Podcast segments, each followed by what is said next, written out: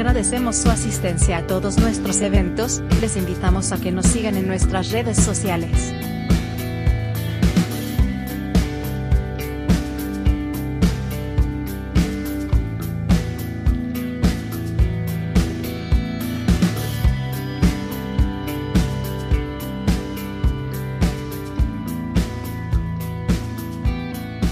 Están defraudando, estoy consciente, estoy participando, me están estafando y en la situación yo no me doy ni cuenta de que ya me están despojando de mi propiedad. Y por último, dejé el incumplimiento de contratos. ¿Por qué? Muchas veces cuando compramos un bien, cuando vamos a arrendar un inmueble, hay situaciones que nos hacen creer que nos están estafando, pero realmente no es materia penal, solo es un incumplimiento de contrato, que podemos ir a reclamar nuestros derechos por la vía civil, pero no hay que criminalizar todo incumplimiento de contrato. Entonces, partimos de esos dos delitos y de un incumplimiento de contratos en la vía civil para partir de cómo nosotros nos podemos sentir engañados. A lo largo del webinar vamos a discutir el tema de las acciones preventivas, acciones reactivas, y lo vamos a ver en dos escenarios. El primer escenario es, yo voy a adquirir un inmueble, yo voy a arrendar un inmueble. Ese es el primer escenario. Un segundo escenario es, yo ya soy propietario de un bien inmueble. Entonces, van a dar cuenta que las situaciones que pueden perjudicarnos, las cosas que nosotros podemos hacer para prevenirlo y las cosas que nosotros podemos hacer para reaccionar también son distintas en uno u otro escenario. Entonces, siempre lo vamos a ir partiendo. Ejemplos de las estafas o de todas aquellas acciones que nos puedan defraudar en nuestro patrimonio al momento de adquirir un inmueble. Por ejemplo, simulación de compraventa. Estos son casos que tristemente se dan. Muchas veces a las personas les dicen, les voy a vender un inmueble, les voy a vender una casa, puede pasar a ocupar el inmueble y les hacen firmar documentos que no son compraventas. Les hacen firmar, inclusive muchas veces, pagarés, y la persona está confiada pagando su casa. Pasan 8 años, está pagando un pagaré y al finalizar el plazo les indican, usted no tiene derecho a una casa, usted no me firmó una compraventa, es más, devuélvame la casa. Entonces, aquí definitivamente estamos en una situación de fraude, una situación de estafa, donde sí se puede accionar por la vía penal, pero también por la vía civil. Eso lo vamos a ver más adelante. Pero el tema es de que sí hay que documentarse, sí hay que asesorarse y elegir cuál es el documento que va a respaldar la transacción, ¿verdad? Un segundo caso son depósitos sin un respaldo documental. También se me ha dado el caso que muchos clientes se acercan y me dicen, mira, voy a reservar un inmueble porque lo voy a comprar, me están pidiendo que deposite 5,000, 10,000 quetzales en una cuenta antes de firmar la promesa. Entonces, muchas veces puede ser que sea un negocio lícito, pero otras veces no. Entonces, para respaldarse y evitar que sean objeto de una estafa, porque esto literalmente es una estafa y sí se puede ir por la vía penal también, es necesario documentarlo correctamente. Si yo voy a efectuar un depósito, pues firmemos la promesa de compraventa, que ese sea mi respaldo. Ahora bien, en proyectos inmobiliarios nuevos, normalmente previo a firmar una promesa de compraventa se firma un formulario, pero por lo menos ya sirve de un soporte documental del por qué están reservando ese inmueble, de qué sociedad es la que está respaldando ese depósito. Entonces, eso por lo menos ya sirve de un medio documental de soporte. Pero sí se da. Entonces, si ustedes van a comprar un inmueble, si ustedes van a arrendar, por ejemplo, un inmueble y les piden un depósito, que exista algún soporte documental para evitar este tipo de inconvenientes. Arrendamientos por personas que no son propietarios. También se da, y se da mucho también. Que hay bienes inmuebles que están abandonados, viene alguien vivo y dice, lo voy a arrendar, contacta a las personas y lo arrenda. ¿Qué es lo que pasa? Muchas veces cuando arrendamos un inmueble, no revisamos que la persona realmente tenga el derecho a arrendar. Inclusive, otras veces utilizan la figura del subarrendamiento y probablemente esa persona no tiene la facultad de subarrendar. Entonces, ¿qué es importante? Si voy a arrendar, revisemos, ya sea con nuestro abogado, nosotros mismos lo podemos hacer, pero sí nos tenemos que asesorar y tenemos que verificar que la persona sí sea o el legítimo propietario o que sea un arrendante que tenga facultades para subarrendar, que muchas veces el mismo arrendatario no tiene esas facultades. Entonces, tenemos que verificar que nos pueda subarrendar para que el día de mañana no tengamos inconvenientes con el legítimo propietario, por ejemplo. Mandatarios o representantes sin facultades. A veces se da a las personas que tienen sociedades y que tienen bienes inmuebles en las sociedades, que el representante legal vende la propiedad y los accionistas ni enterados. Y peor aún, el representante ni siquiera tenía facultades. Entonces, también tenemos que verificar esto. El notario en todo documento es el que tiene que calificar esta representación, pero se da también de que hay notarios que están metidos en una red de estafas. Entonces, en este caso, verificar que los representantes tengan facultades. Y si no, pues hay que accionar contra el representante, contra el mismo notario, porque está violentando esa facultad que tiene de la fe pública. Entonces, el tema de los representantes a veces dan problemas. Y vamos a ver más adelante cómo se puede reaccionar frente a eso. Cheques informes. Quisiera comentarte algo. No sé si puedes retroceder al anterior. Tengo un par de comentarios. Sí, con gusto, Guillermo. Gracias, disculpa que te interrumpa. Fíjate que en el tema de la simulación de compraventa, eso obviamente se puede hablar un poquito después, pero ya que estás tocando el tema, sé que hay que abordar otros asuntos, pero quisiera detenernos en esto. En el tema de la simulación de compraventa, yo creo que la primera señal de alarma o la primera señal donde una persona debería pedir nuestra asesoría como asesor legal, pues que entienda de estos temas, debería ser la promesa de compraventa. Normalmente, y no sé cómo lo ves en el caso que yo, de los que yo he visto, la mayoría, tal vez como que la llave de inicio es hacer una promesa de compraventa. Yo creo que son las entidades como que, o digamos como los desarrolladores, tanto inscritos como no inscritos, pues empiezan siempre con una promesa. Difícilmente te van a dar una compraventa por abonos con reserva de dominio, que es una figura que aparece ahí en el Código Civil cuando nos la enseñaron. Y en esos casos, todos empiezan con una compraventa. ¿Cuáles creerías que diríamos, como te digo, la llave de inicio para subirse al vehículo es una promesa de compraventa de bien inmueble? ¿Cuáles serían desde tu punto de vista aquellas que sí tendríamos que empezar a revisar y donde tendríamos que desconfiar, o aquellas que sí tienen, pues, que no habría tanto problema por la promesa? Y concluyo mi pregunta. ¿Cuáles serían, desde tu punto de vista, las promesas, digamos, o cuáles son los desarrolladores o las personas que están vendiendo lotes o están vendiendo una colonia o lo que sea, un desarrollo, digamos, por ese lado? Y el otro tema es, no solo eso, ahí sí que me estoy trabando yo solito, la promesa siempre se va a dar prácticamente en la calle, ¿no? En la práctica. ¿Cuáles serían ese tipo de dudas en donde ya tendríamos que desconfiar? ¿Cómo sabemos que por lo menos ya tiene una licencia? ¿Cómo sabemos qué tipo de entidad es esa con la que estamos firmando? Porque casi nunca va a ser la entidad principal, sino que va a haber una sociedad que va a hacerle frente con la que van a estar contratando. No sé si podríamos adentrarnos un poquito en ese tema antes de avanzar. Con gusto. A ver, abordemos los dos temas, Guillermo. El primer tema, la promesa de compraventa. En cuanto a qué promesa de compraventa deberíamos de revisar, te diría todas. Al final, más adelante les voy a explicar como que ciertas situaciones que tenemos que contemplar en una promesa para evitar precisamente los inconvenientes después, para que las dos partes estén tranquilas en a qué se están obligando. Pero en principio te diría, revisemos todas. Sobre todo en aquellas que, por ejemplo, vos mencionabas licencia de construcción. Hay un caso más adelante de licencia de construcción, ahí lo puedo abordar también. Pero te digo, en principio hay que revisar todas las promesas de compraventa, sobre todo en las que nos genere duda de quién es el vendedor, ¿verdad? Así como mencionas en tu segunda pregunta, que para responder la segunda pregunta, el tema de cómo sabemos quién está atrás. Normalmente en todos los desarrollos inmobiliarios se crea una sociedad que va a ser la que desarrolle ese proyecto en específico, donde estén los inversionistas, pero es una sociedad que se va a dedicar única y exclusivamente a ese proyecto. Más bienes no tiene, va a tener únicamente el inmueble donde se va a desarrollar. Entonces, sí es bueno cuando uno va a buscar un apartamento, ver qué otros proyectos han hecho, quién es la desarrolladora, la constructora que está atrás y ver qué otros proyectos han realizado que los hayan terminado y que no hayan tenido inconvenientes, ¿verdad? Obviamente van a haber desarrolladoras nuevas y ahí es donde va a estar el voto de confianza, pero donde uno se va a decidir si se arriesga o no, pero básicamente sí hay que revisar el historial, ver qué otros proyectos han tenido, cómo han terminado, en cuánto tiempo los han hecho, si se lo ofrecieron para tanto tiempo y cuánto tiempo después lo entregaron. Entonces, hay ciertas cosas que uno puede verificar en el momento de ir a comprar, por ejemplo, un apartamento, una casa nueva en un proyecto, para ver el desarrollador qué tanta experiencia tiene y si ha estado cumpliendo o no, ¿verdad?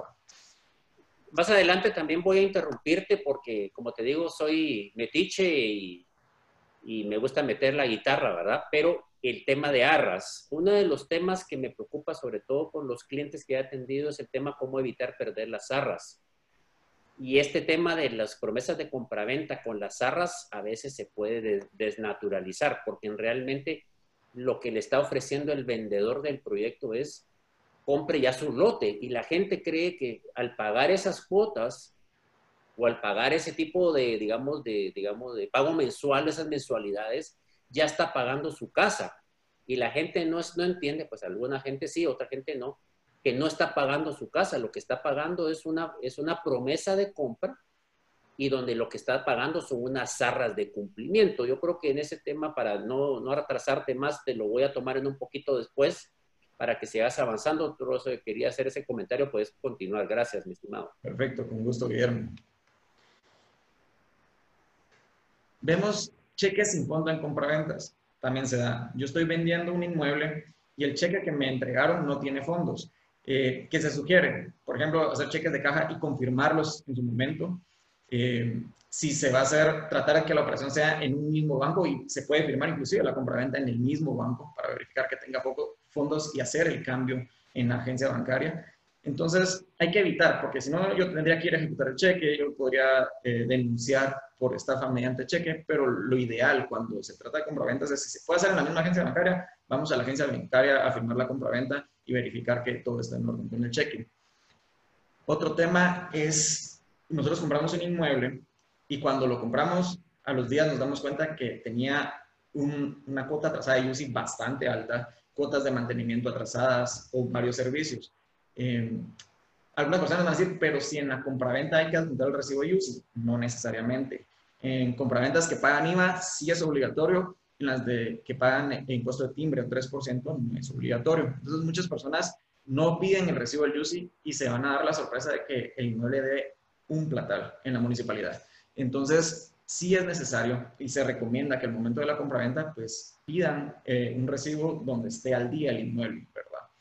Igual con el tema de las cuotas de mantenimiento, se tiene que verificar que no deban. Esa casa, si están en un condominio, que no deban cuotas de mantenimiento u otros servicios, ¿verdad? Que si se puede plantear alguna acción para indemnizar este daño, sí, pero precisamente la idea del webinar es eso: darle las pautas, darle las ideas para evitar que se llegue a eso. Entonces, como más adelante se los vamos a mencionar, una de las recomendaciones es que se presente el recibo de UCI, ver que esté al día el inmueble y que todos sus servicios y cuotas de mantenimiento estén al día. Proyectos que ya no se realizaron. Eso es también, tristemente es común, que hay proyectos que inician, hay proyectos que hacen una gran publicidad, firman promesas de compraventa y después ya no se realizan.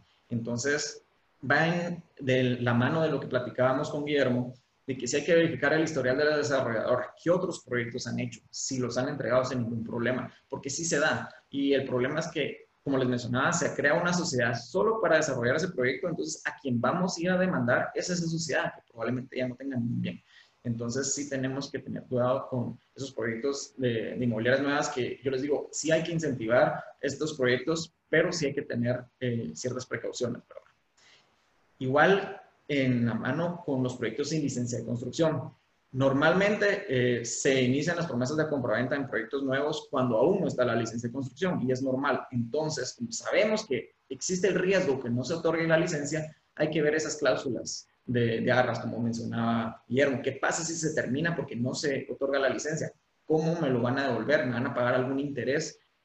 ¿Cuál va a ser esa cláusula de penalización en caso no consigan la licencia de construcción la desarrolladora? Entonces, solo no hay que alertarse por el proyecto no tiene licencia de construcción, porque es normal que no la tenga, pero sí hay que verificar cómo está contemplado la situación de, si no se otorga la licencia, ¿cómo me van a indemnizar a mí? ¿Cómo me van a devolver el dinero? ¿En qué plazo me lo van a devolver? Un tema que muchas personas me han cuestionado o me han preguntado es el tema de los proyectos con las amenidades y áreas comunes, que muchas veces las desarrolladoras no terminan de construirlas. Y lo primero que dicen es, me están estafando. Es donde reiteramos el tema que no todo incumplimiento de contrato se puede criminalizar. Si es un incumplimiento de contrato, no necesariamente es un delito. Entonces, vámonos al tema del incumplimiento del contrato. Cuando se hace la promesa de compraventa, que es donde normalmente se estipula cuáles van a ser las amenidades que va a tener el proyecto, se recomienda describirlas. Es lo mismo que con el tema de los acabados. Ustedes van a ver el apartamento modelo, todo está bonito, pero cuando se lo entregan no es igual al apartamento modelo. Describan en la promesa de compraventa cuáles son esos acabados. Y así se está protegiendo tanto el desarrollador como la persona que está comprando. La persona que está comprando después no va a poder alegar el, mire, pero me están entregando esto, ahí está el listado de acabados. Se ajusta a lo que está descrito, entonces no hay problema. Pero también la persona va a poder alegar, mire, no se ajustó a lo que me describieron acá, por favor, cúmplame. Entonces, es bueno que en las promesas de compraventa se detallen a grandes rasgos, porque muchas veces pues, se puede ser tan específico en los materiales de construcción, pero sí se puede detallar a grandes rasgos los acabados del apartamento, así como las amenidades y áreas comunes que va a tener un proyecto. Otros casos a considerar, y esto lo menciono como otros casos porque no necesariamente me están perjudicando, sino simplemente no se especificó en el documento. Entonces, para evitar malos entendidos, tenemos que tomar esto en cuenta al momento de celebrar nosotros nuestros contratos. En una promesa de compraventa, por ejemplo, si les están diciendo que se está consignando que les van a otorgar 1, 2 parqueos, es bueno aclarar si los parqueos son en tándem o no, dónde van a estar ubicados los parqueos. Ideal que adjunten un plano de ubicación dónde están ubicados los parqueos, porque se da mucho que las personas después alegan que el parqueo está lejísimos, está muy lejos de mi apartamento, de mi casa, yo no lo quería así, eso no fue lo que me dijo el vendedor, pero después comprobar qué fue lo que dijo el vendedor es complicado. Entonces, ideal, si se puede consignar en la misma promesa de compraventa, mejor. El tema de los acabados, que ya se los mencionaba, describirlos. Así, tanto la desarrolladora se protege de que el comprador no quiera recibir el apartamento y está diciendo, yo cumplí con estos acabados, como el comprador también se va a proteger si la desarrolladora no cumple con darle los acabados que se había obligado a entregarle. El último tema que también quiero mencionarles en cuanto a la compra de bienes inmuebles y que muchas personas se sienten en el aire cuando esto sucede, es que firmaron una promesa de compraventa y fallece el promitente vendedor. ¿Qué hacemos? ¿Qué pasa con esa promesa de compraventa? Esa promesa de compraventa se va a cumplir, pero sí se va a necesitar hacer una serie de pasos. Se tiene que radicar o iniciar el proceso sucesorio de la persona que falleció, nombrar un representante y que ese representante le dé cumplimiento a la promesa. Pero entonces, previendo este tipo de casos, a las personas que van a comprar un inmueble, que firman una promesa de compraventa con una persona individual, sí se les sugiere guarden sus pagos, porque si no después ese representante del amortiguador va a decir, pero no me consta que hayan efectuado los pagos a los que se comprometieron en la promesa. Entonces, es una buena práctica conservar todos esos pagos que se realizan en virtud de una promesa de compraventa. Guillermo, no sé si antes de que sigamos a la parte donde ya uno es propietario del inmueble y sufre una defraudación en su patrimonio, si quieres tocar algún tema de los que ya abordamos. Gracias. Bueno, ya me metí. Ya me metí en la transmisión, entonces ya te interrumpí. Pero bueno, dos cositas. Fíjate que aquí yo creo que es importante a la gente que nos está escuchando y que nos va a ver por YouTube y en el podcast. Vamos a tener un podcast Spotify, ingeniero Minor, ¿sí? En Spotify, Spotify. Así lo dicen en mi pueblo. Pues vamos a tener ese podcast. Algo bien importante, yo creo que aquí hay que, digamos, a la gente que está interesada en adquirir una propiedad, porque ya has dado varios ejemplos, ¿verdad? Yo vería dos temas ahorita y quisiera que tú nos dieras también tu punto de vista. Primero, el tema de arras, ¿sí?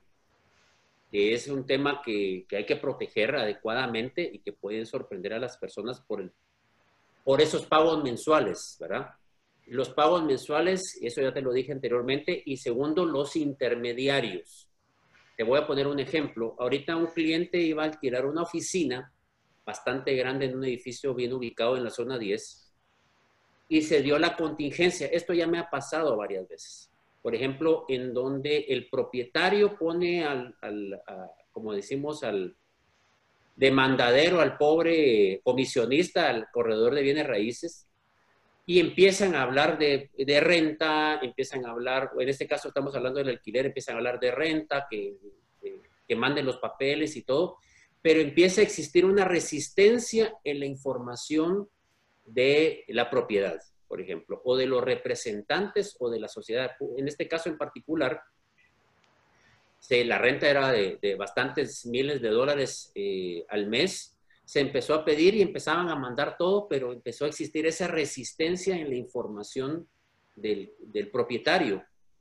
Después de esta información, nosotros insistíamos, mire, por favor, mándenos, y empezaban de nuevo a incurrir en el tema de la renta, en el tema del metraje, en el tema. Entonces, la primer señal de alarma que yo le diría a las personas que van a hacer un alquiler, un arrendamiento de alguna bodega, digamos, o la compra de un bien inmueble, que ese sería, es que no seamos el vendedor o el arrendante o el subarrendante, en este caso que hubiera un subarrendamiento, no sea lo suficientemente claro y cristalino y frontal con la información. A mí ya me causa duda cuando me empiezan a hablar de todo menos de la papelería con que tiene que acreditar su derecho. De hecho, yo tuve un par de casos en donde el abogado se molestaba bastante.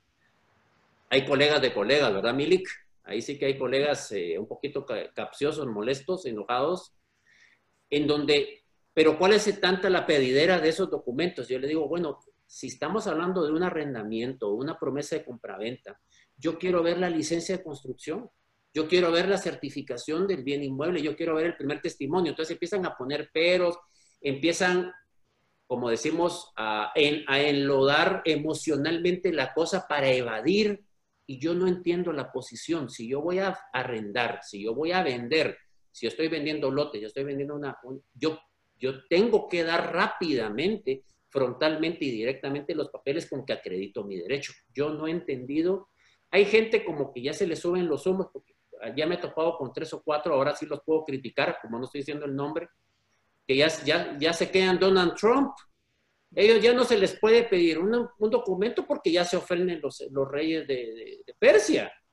Y eso, o sea, el sentimiento obviamente para mí ha sido de molestia, porque se trata de eso el negocio. Se trata de que me presenten la información registral y la información del propietario que tenga una acreditación correcta para yo estar seguro que mi cliente no le están viendo la cara. Entonces, eso quisiera hacer ese comentario. Que la primera señal de alarma de una negociación es la falta de transparencia y demostrar y acreditar los derechos de titularidad del bien. Ese debería ser la primera línea. Si ya, o al pobre corredor de seguros le mandan a hacer, como te digo, demandadero al pobre o de la persona que le toque, estar mandando eso, pero no te mandan información, para mí es una señal de alarma o que algo están escondiendo. Segundo, y perdón que te quite el tiempo, pero los subarrendamientos, por ejemplo. Muchas entidades lo que hacen es, se hacen solo subarrendamientos, no hacen arrendamientos directos para digamos, poder sacar a un inquilino moroso, ¿verdad? Entonces le hacen subarrendamientos. Eso también habría que chequearlo. Y el tema de las arras también, ¿verdad? Que cómo se pueden perder las arras. Solo quería hacerte esos comentarios. No sé si quisieras comentar algo respecto. Sí, quisiera agregar un poco sobre los 3 temas, tanto sobre las arras, el tema de la transparencia de la información y el tema de los subarrendamientos. Con el tema de las arras, sí hay que tener cuidado porque muchas personas no leen a profundidad el documento que están firmando. Y cuando este documento se va a dar por terminado por incumplimiento de alguna de las dos partes, se llevan la sorpresa del tema de las arras. Las arras al final del día van a servir para 2 cosas. Uno, para que la persona que salga perdiendo por decisión de la otra, pues tenga una indemnización.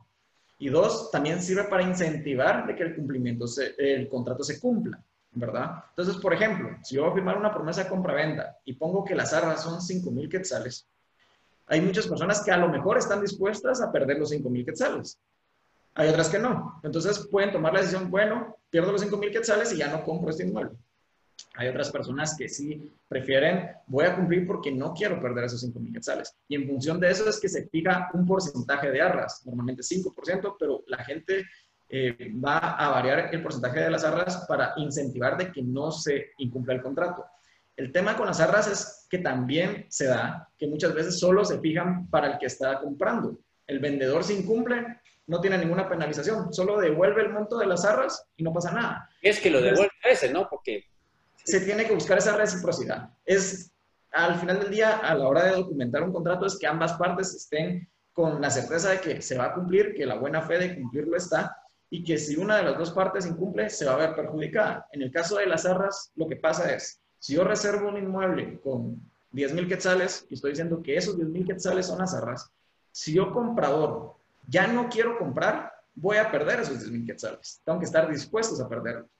Y por su parte el vendedor tiene que estar dispuesto a devolverme esos 10,000 quetzales más otros 10,000, que es como normalmente se pone en el contrato, que se entregan a cerras dobladas. ¿Por qué es esto? Porque yo, vendedor, recibí 10,000. Entonces, si yo solo devuelvo los 10,000, yo no tengo ninguna penalización. Entonces, yo de mi dinero voy a dar 10,000 más, porque es la penalización de no querer cumplir con el contrato. Entonces, las arras tienen que buscar esa reciprocidad y que sea un monto que la gente pues no quiera perder y por ende quiera cumplir el contrato, pero que si una de las partes quiere dar marcha atrás, sepa que lo va a perder.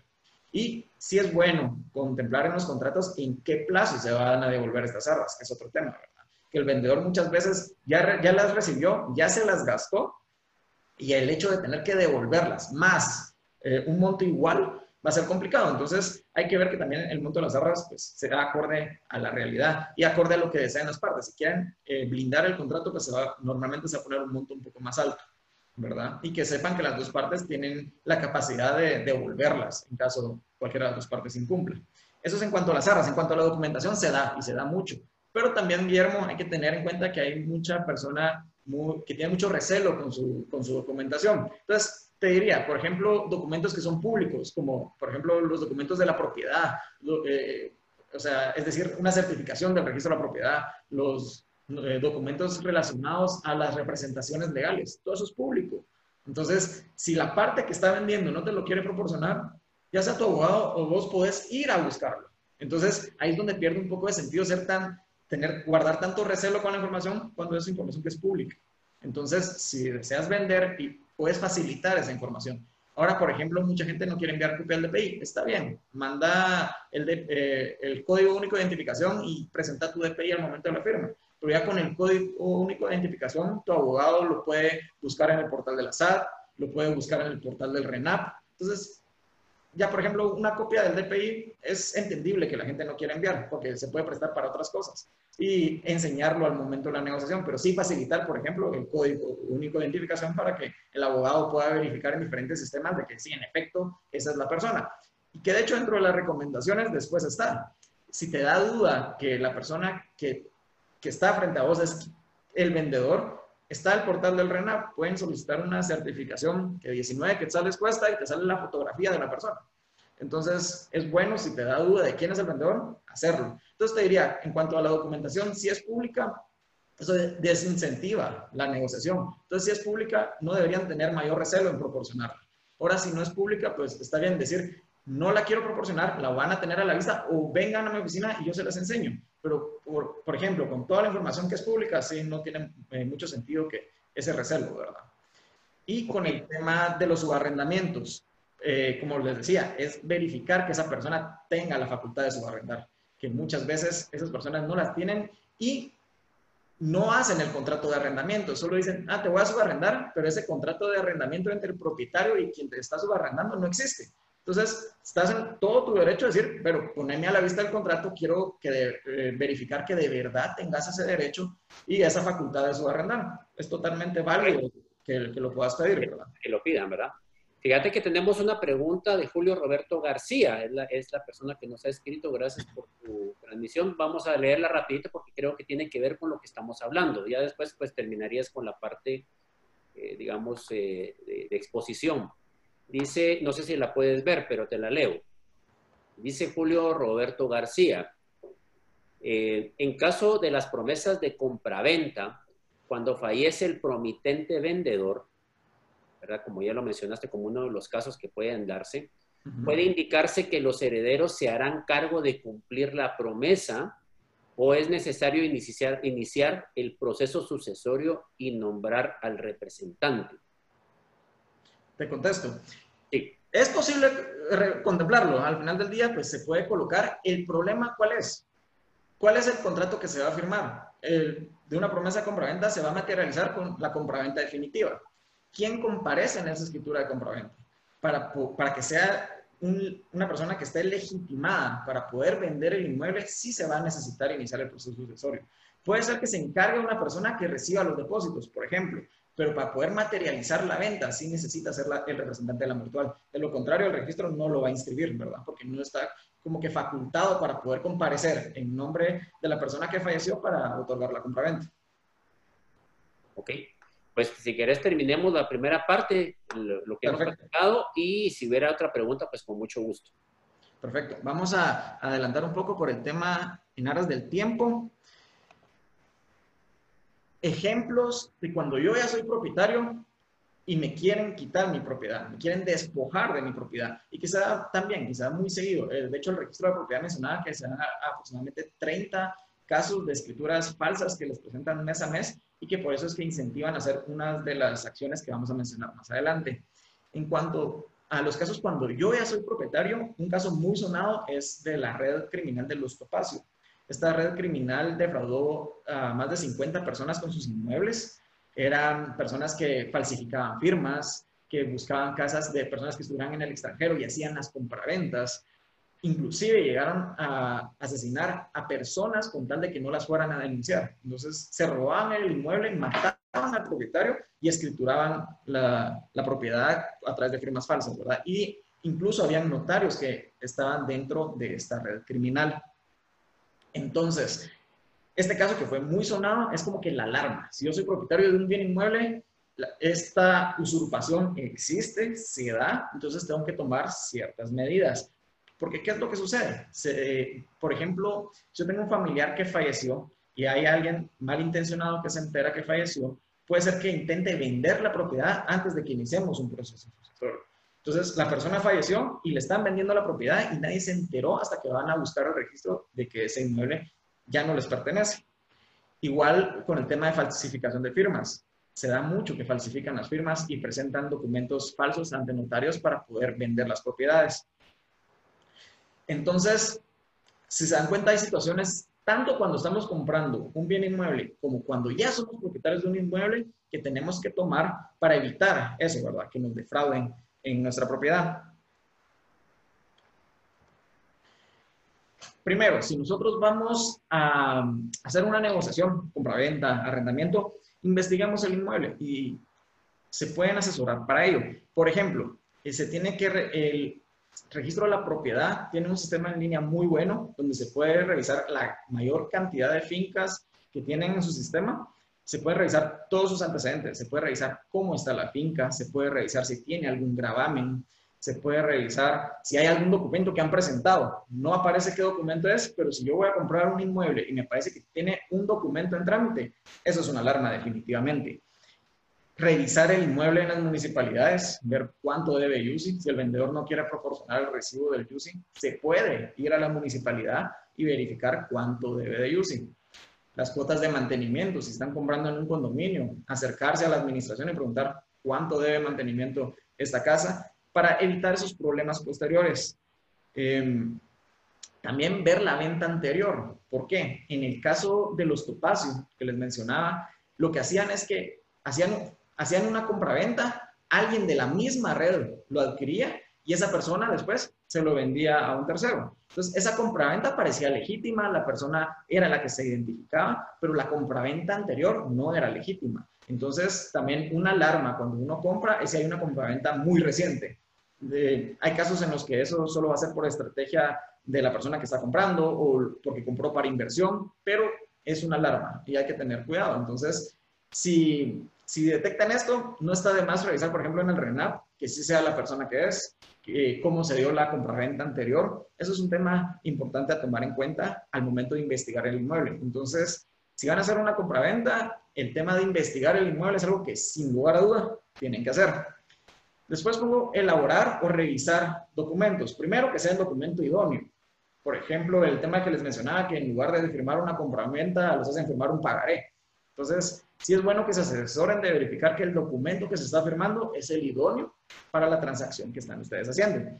Y de ahí, algunos tips para el tema de, por ejemplo, promesas de compraventa, lo que les mencionaba. Si va a ser una fracción de un inmueble, porque muchas veces lo que se promete en venta es una fracción de un inmueble, pues acompañen un plano de ubicación para que cuando ustedes compren, cuando se materialice con la compraventa definitiva, sea la fracción que ustedes querían. Entonces, es bueno delimitar cuál es ese plano de ubicación para verificar dónde está esa fracción que ustedes deseen. El mismo tema con los parqueos. Si ustedes quieren saber dónde va a estar ubicado su parqueo, que lo detallen en la promesa de compraventa. Se da mucho en los proyectos inmobiliarios que les ofrecen, hay ciertas ofertas que les damos la línea blanca, les damos una televisión. Todo eso que ofrece el vendedor es bueno que lo detallen en la promesa de compraventa. ¿Por qué? Porque va a ser su único soporte o su único respaldo documental para poder exigirlo después. El tema de los acabados, como les decía, a grandes rasgos se puede detallar, porque de lo contrario me entregan mi apartamento y yo digo, eso no es lo que yo vi en el apartamento modelo.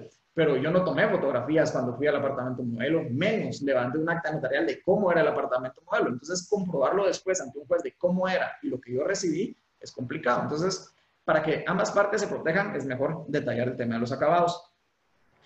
Otro tema es, por ejemplo, si voy a comprar un inmueble que tiene una hipoteca vigente, es mejor que yo, como promitente comprador, haga los pagos directamente al banco. Por ejemplo, si les voy a dar un anticipo de 100.000 quetzales, contemplar en la promesa de compraventa que ese pago lo va a hacer directo al banco en función de esa promesa de compraventa. Así yo me aseguro que se está utilizando el dinero para cancelar esa deuda y que no lo va a utilizar el vendedor para otra cosa, ¿verdad? Otro tema que se puede revisar y que valdría la pena cuando se investiga el inmueble es verificar en la municipalidad dónde está. ¿Por qué? Porque a veces en las inscripciones las fincas solo dicen lote ubicado en tal condominio, no dice una dirección. Entonces puede ser que nosotros nos estén vendiendo un inmueble y cuando vamos a reclamarlo o queremos construir algo, la municipalidad nos dice su inmueble no queda ahí. Entonces sí vale la pena en la municipalidad, o al menos en la municipalidad de Guatemala es fácil pedir un plano de ubicación de ese inmueble. Entonces eso vale la pena hacerlo también. Y dentro de las últimas recomendaciones así generales, cuando ustedes compran un inmueble, es, ustedes ya firmaron un contrato de compraventa, verifiquen que se inscriba rápido. ¿Por qué? Con eso se aseguran que no aparezca un tercero de mala fe que quiere inscribir otro documento antes que ustedes, y que ahí hay un tema con la corte que no hay algo conteste en cuanto a qué sucede si alguien presenta un documento antes que el mío, no obstante yo firmé antes. Muchas veces es hecho primero en derecho, y si él fue el primero en solicitar la inscripción, él va a tener mejor derecho. Y hay otros fallos que dicen todo lo contrario, que al momento de otorgarse ese segundo documento, pues no se podía, es nulo, porque el otro ya no era el propietario. Pero como no hay algo conteste, es preferible evitar ese tipo de problemas. Y otro problema que me sucedió recientemente y que hay que tener cuidado cuando uno escritura una compraventa. Muchas veces el comprador nos dicen a los abogados, solo deme un tiempo porque tengo que juntar para pagar los impuestos. Entonces pasa un tiempo entre que se firmó la compraventa y que se pagan los impuestos para poder ingresar el documento. ¿Y qué sucede? Es probable que el vendedor no haya tenido ningún inconveniente, que la finca que se vendió haya estado bien, pero si el vendedor tenía otras deudas, por ejemplo, una tarjeta de crédito, y el banco va a embargar sus bienes.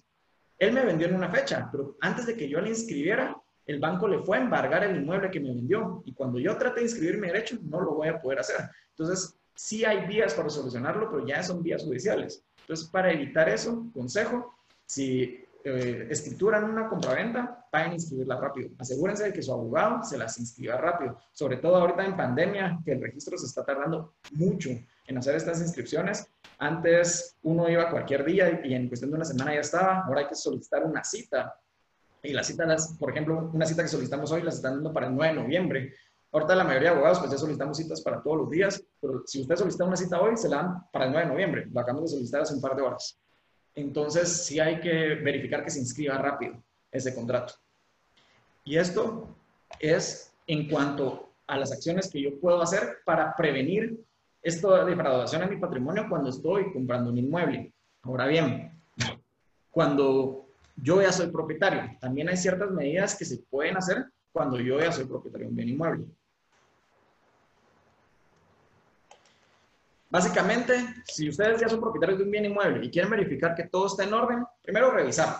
La revisión es sencilla, se puede hacer en línea, entonces es una revisión que se puede hacer muy rápido y se puede verificar pues que todo está en orden. De ahí el registro da dos mecanismos para proteger las propiedades. El primer mecanismo, que es más sencillo, es un aviso de mensaje de texto al celular o un correo electrónico. Ustedes como propietarios se presenta una declaración jurada ante el registro, indicándoles que cualquier documento que ingrese sobre esa finca, que les notifiquen a su correo y a su teléfono. Es por una sola vez, es decir, si yo solicité este servicio e ingresé cualquier documento, me notifican y se agota el servicio. Si yo lo deseo, lo tengo que volver a solicitar. Pero esto ya es una pauta. Por lo menos ya me da una alarma de alguien está tratando de hacer algo con mi inmueble. Voy a acudir al registro a ver qué es. Importante de esto, sí, me van a avisar por teléfono, por correo, que alguien está intentando hacer algo, pero no van a detener la inscripción. Solo es un aviso. Entonces, la virtud de este sistema es que es rápido, se solicita muy rápido. La desventaja es que yo sí tengo que acudir al registro a preguntar qué está sucediendo, porque no es que van a parar el trámite de ese documento, sino va a continuar su curso, solo ya estoy yo advertido de que hay algo ahí anómalo, ¿verdad? Y la herramienta que tenemos como propietarios para evitar ser objeto de usurpaciones, por ejemplo, como en el caso de los topacios, es la inmovilización. Yo creo que muchas personas lo han escuchado y a muchas personas les genera dudas sobre qué es la inmovilización. A través de la inmovilización, que es una solicitud que se le hace al registro, el registro bloquea ese bien inmueble durante determinado tiempo. Es decir, yo no puedo inscribir una compraventa, yo no puedo inscribir un crédito, yo no puedo ni enajenar ni gravar ese inmueble. Yo no puedo hacer nada con él por determinado tiempo. El plazo máximo son 3 años. Se puede solicitar por días, por semanas, por meses, pero sí hay que tener algo en cuenta. El proceso de inmovilización es sencillo. Se hace ante notario, se hace una declaración con firmas legalizadas, se hace un duplicado y se va al registro, porque ahí en el registro le toman la huella al propietario. Y con eso, después de que quede operado, durante el plazo que ustedes pidieron, no se puede hacer nada con el inmueble. Ustedes se aseguran que, por ejemplo, si lo pidieron por 3 años, durante esos 3 años no van a sufrir ninguna usurpación porque el registro no va a permitir que se haga nada sobre el inmueble. Problemas con esto. Si ustedes quieren hacer una negociación con el inmueble, si ustedes prevén que dentro de cierto tiempo van a querer vender el inmueble, después hay que, antes de poder negociar el inmueble, hay que cancelar la inmovilización. Antes era un proceso más tedioso y caro porque se tenía que presentar un informe dactiloscópico y eso era caro. Lo cobraban de 1,000, 2,000, 3,000 quetzales para poder cancelar esta inmovilización. Entonces, yo puedo solicitar la inmovilización por el tiempo que yo desee, hasta 3 años, pero sabiendo que si yo quiero disponer de mi bien en ese tiempo, tengo que cancelarla. Y hoy por hoy, pues la cancelación va a llevar una serie de pasos ya no tan complicados como antes, porque ahora pues me están pidiendo una solicitud, una certificación de DPI, me están pidiendo una certificación del inmueble y que yo vaya a colocar mi huella otra vez. Pero ya es un procedimiento un poco más sencillo, pero que sí hay que realizarlo si ustedes, por ejemplo, quieren disponer de su inmueble. Entonces, se sugiere inmovilicen sus inmuebles si desean por un plazo máximo de 3 años, si ustedes saben que no van a disponer del inmueble. Y lo bueno de esto es que si al terminar los 3 años ustedes quieren negociar con el mismo, ya no tienen que solicitar que se cancele, porque se cancela automáticamente después del vencimiento del plazo. Entonces, el tema de la inmovilización es un tema que se sugiere mucho, porque entonces con eso ustedes sí ya tienen la certeza de que nadie va a utilizar su inmueble. De lo contrario, ustedes no se van a enterar hasta que ustedes revisen y el inmueble ya pasó a nombre de alguien más. Ustedes van a tener acciones, tanto civiles como penales, para tratar de recuperar el inmueble, incluso acciones constitucionales, que se las vamos a platicar, pero van a tener que incurrir en eso. Entonces, para que ustedes estén protegidos, para que sepan que nadie va a tratar de despojarlos de su inmueble, se recomienda la inmovilización. Acciones reactivas.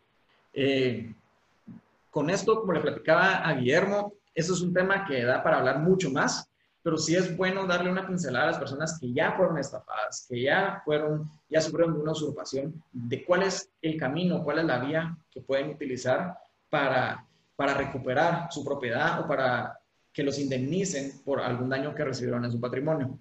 Rick, sí, decime. Interrumpa, perdón. Fíjate que por factor tiempo, vamos a hacer la parte 2. Me gustaría que pudiéramos trabajar porque sí tenemos muy buenas preguntas. Okay. Era, digamos, como que tengamos más tiempo. De hecho, hay otros temas que han salido a colación que me gustaría ampliar en la próxima conferencia. Si lo permite, lo platicamos para que estemos y dejaríamos la grabación del podcast para que podamos tener la siguiente parte en la próxima oportunidad. Entonces dejaríamos hasta acá y empezaríamos a resolver algunas dudas para que tengamos unos 15 minutos porque la gente ha estado con este interés de mandarnos sus preguntas y no quisiera dejarles en esto, y haríamos la siguiente conferencia con tu persona, si Dios lo permite, si estás de acuerdo. Perfecto. Entonces dejaríamos la grabación para seguir con las preguntas.